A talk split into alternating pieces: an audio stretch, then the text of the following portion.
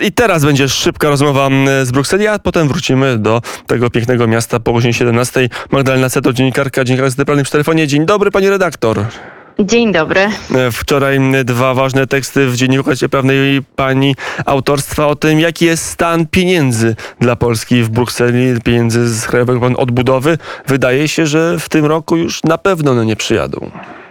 Mm, to, na co liczył, e, liczył rząd, czyli na e, zaliczkę e, w wysokości 4,7 miliarda euro, to są raczej pieniądze, na które w tym roku raczej nie powinniśmy liczyć. Natomiast o pieniądze i jeżeli w tym roku nie uda się otrzymać zaliczki, to w przyszłym roku w ogóle nie, nie zostanie nam ona wypłacona, co oznacza, że ten, ten, ten plan, z którego mamy otrzymać 36 miliardów euro, euro e, będziemy musieli e, uruchomić e, własnym sumptem i, i wyłuskać, wyłuskać pieniądze z budżetu i dopiero później zabiegać o pierwsze takie regularne płatności, ale już po rozliczeniu pierwszych projektów. Czyli to prawda, co mówi opozycja, co mówi choćby pan poseł Olbrycht z Platformy, że w zasadzie z dniem 31 grudnia przepada nam możliwość przedpłaty na projekty, że wszystko będzie potem już rozliczane za to, co zrobimy. E, to się jak najbardziej zgadza i nie jest to żadne widzimisię Komisji Europejskiej, tylko takie są po prostu zasady.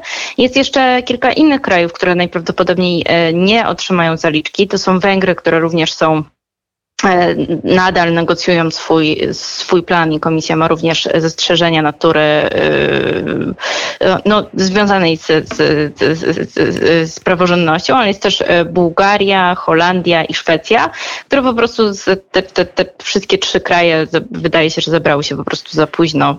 Holandia w ogóle jeszcze nie złożyła swojego, swojego planu i one też wszystkie nie, nie dostaną zaliczki.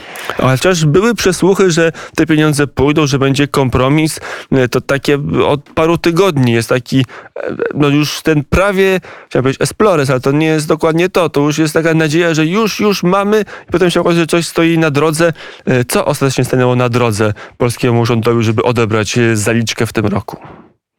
No rzeczywiście to był, tylko że to był przekaz, y, mm, przekaz, który słyszeliśmy tu y, w Polsce od strony rządu, natomiast jeżeli y, no, Komisja Europejska rzeczywiście wychodziła z jakimś komunikatem, to zazwyczaj nie był on tak optymistyczny. Oczywiście podkreślono, że negocjacje trwają, ale że Polska musi spełnić trzy warunki. Te trzy warunki e, publicznie przedstawiła e, Ursula von der Leyen, e, przewodnicząca Komisji Europejskiej. Mało jest prawdopodobne, że, że te, warunki się, te warunki się zmienią. Może je pokrótce przypomnę, bo to są warunki, no dwa są deklaratywne w zasadzie. Polska miałaby w jakiś sposób zadeklarować, zapowiedzieć, że zlikwiduje e, Izbę Dyscyplinarną. Mm, I drugi, drugi to jest e, reforma systemu e, dyscyplinowania sędziów i to, to, to miałoby być, w, trzeba by pokazać, harmonogram, projekt ustawy, a trzeci warunek był, no to było, to było już realne działanie i to było przywrócenie, rozpoczęcie przywracania sędziów do, do pracy tych, którzy mieli wyroki Izby Dyscyplinarnej. E, I to by wystarczyło, ale polski rząd tego nie zrobił. Polski rząd zdaje się ma inne stanowisko. Mówi nie, nie, najpierw pieniądze, a potem my będziemy liberalizować naszą reformę wymiaru sprawiedliwości. To prawda? E, to jest rzeczywiście, wydaje się, że na ten moment e, rząd sprawia, e, stawia sprawy twardo, przynajmniej właśnie na poziomie deklaratywnym.